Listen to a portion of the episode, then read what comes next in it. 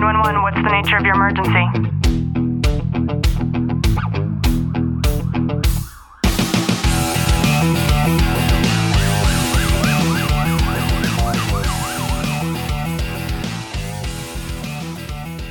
Welcome back to the Tactical Living Podcast. I'm your host, Ashley Walton.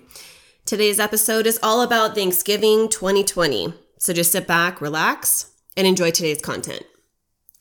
I don't know about you, but my memories from the past of Thanksgiving, they've shifted dramatically from what it was once versus what it is now. And I don't mean because of 2020 and us having to compound things like the election and COVID on top of our Thanksgiving. I'm just talking about me personally in my home. And I'm hoping that you'll reflect on how things have been versus how things are for your own home. I remember when I was younger, preparing for Thanksgiving dinner was like a, at least one week event for my mom.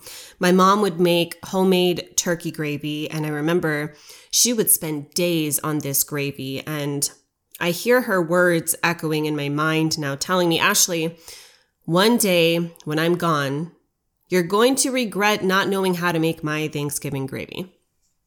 And I can't say that I regret never having learned her recipe. Although it would be nice for me to have paid a little bit of closer attention, especially not having her here with us anymore.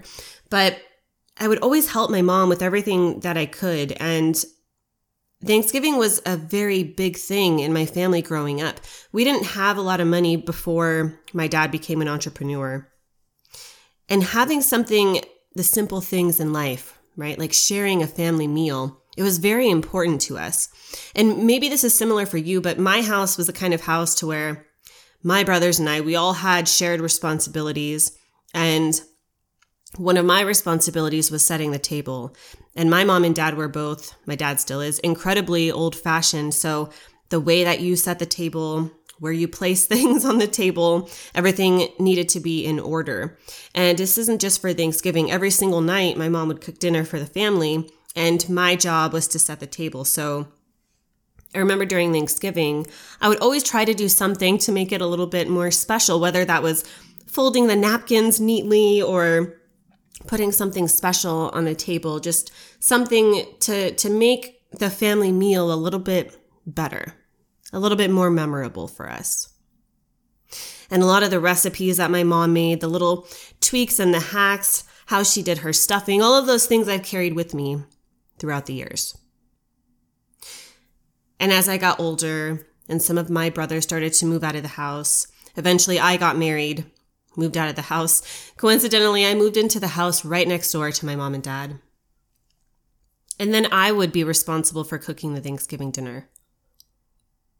And I remember taking so much pride in being able to cook Thanksgiving dinner for my family, having them come over to the house, finally understanding what that nurturing feeling is when I've heard so many people before talk about how important it is for them to be able to get fulfilled by feeding their families. I understood that for the first time, the first time that I hosted a Thanksgiving dinner at my house.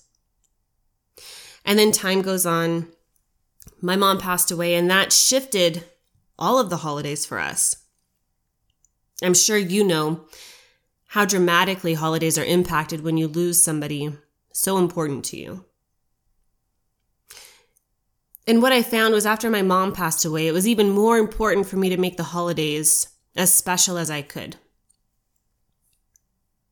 If you've been listening for a while, you know that my dad has onset dementia. Dementia is a symptom of Alzheimer's.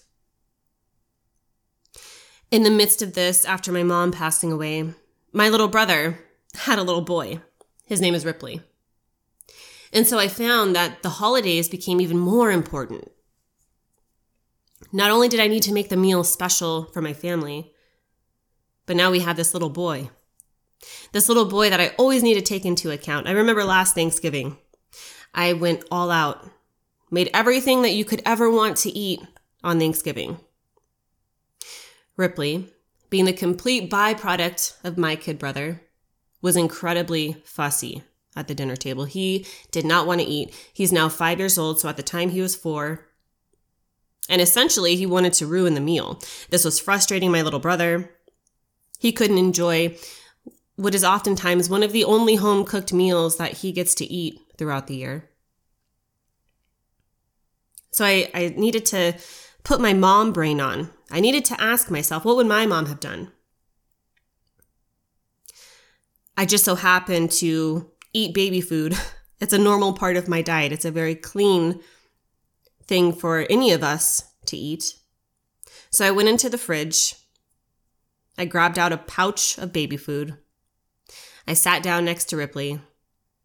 I rubbed the hair out of his face because he was crying. And I handed it to him. For the rest of the Thanksgiving dinner, there was complete silence. And everything was fine. And now for this Thanksgiving, with things being different, different in the sense that we have government officials telling us what we can and cannot do. It's really allowed me to step back and to reflect on what I want to do, what is legal to do. And I know as you listen to this, you might have your own varying opinion and I love you for it. I completely respect you for it. And I hope that you would respect other people's varying opinion just the same. You see, I believe that despite the rhetoric, despite the impositions, despite what anybody else is telling you that you can and cannot do in your own home, especially on a holiday, we need to be the warriors of our own kingdom. We need to be the ones to decide what we believe is safe, what we believe is going to be the best for everybody. And we need to outweigh the pros and the cons, just like we do with anything else. I said this year was a little bit different.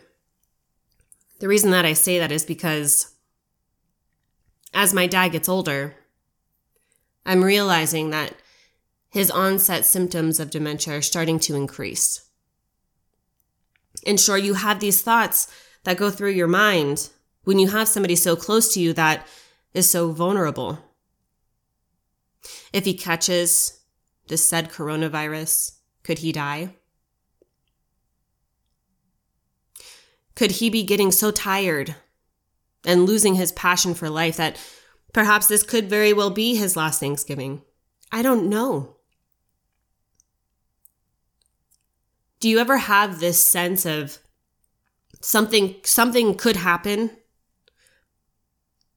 and then you just dismiss it? I've learned years ago when I started meditating to never dismiss those feelings anymore.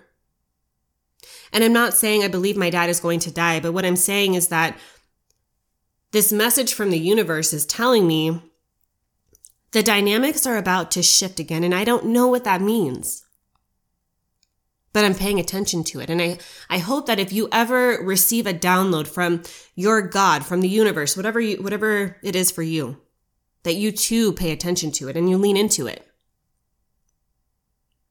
So what do we do about that? We assess the situation. There's nothing immediate that needs to be taken care of. There's no imminent concern at this time, but by leaning into this sense of the paradigm is changing somehow. And although I don't understand what that means, I need to act on it.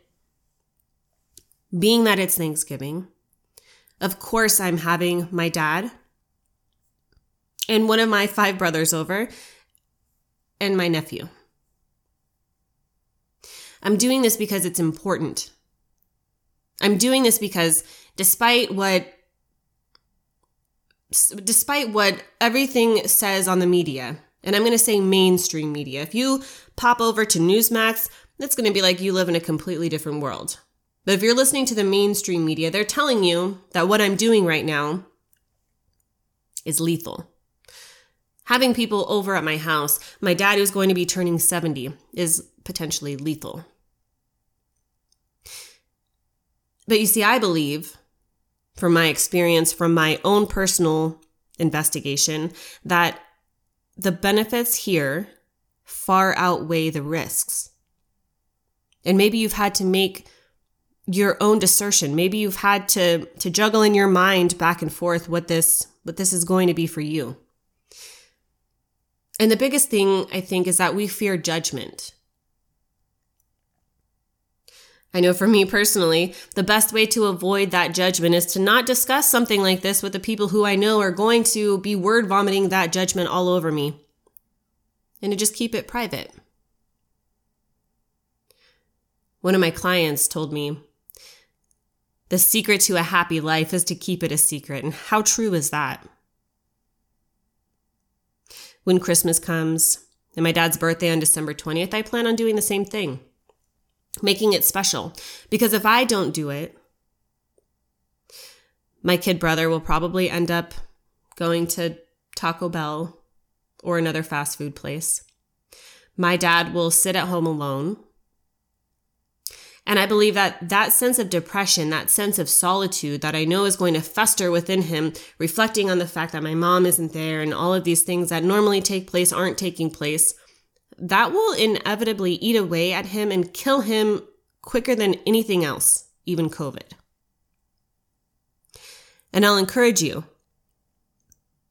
I'll encourage you to do your own research and to turn the TVs off, stop listening to the news, and to be your own judge in terms of what you believe is best for you and your family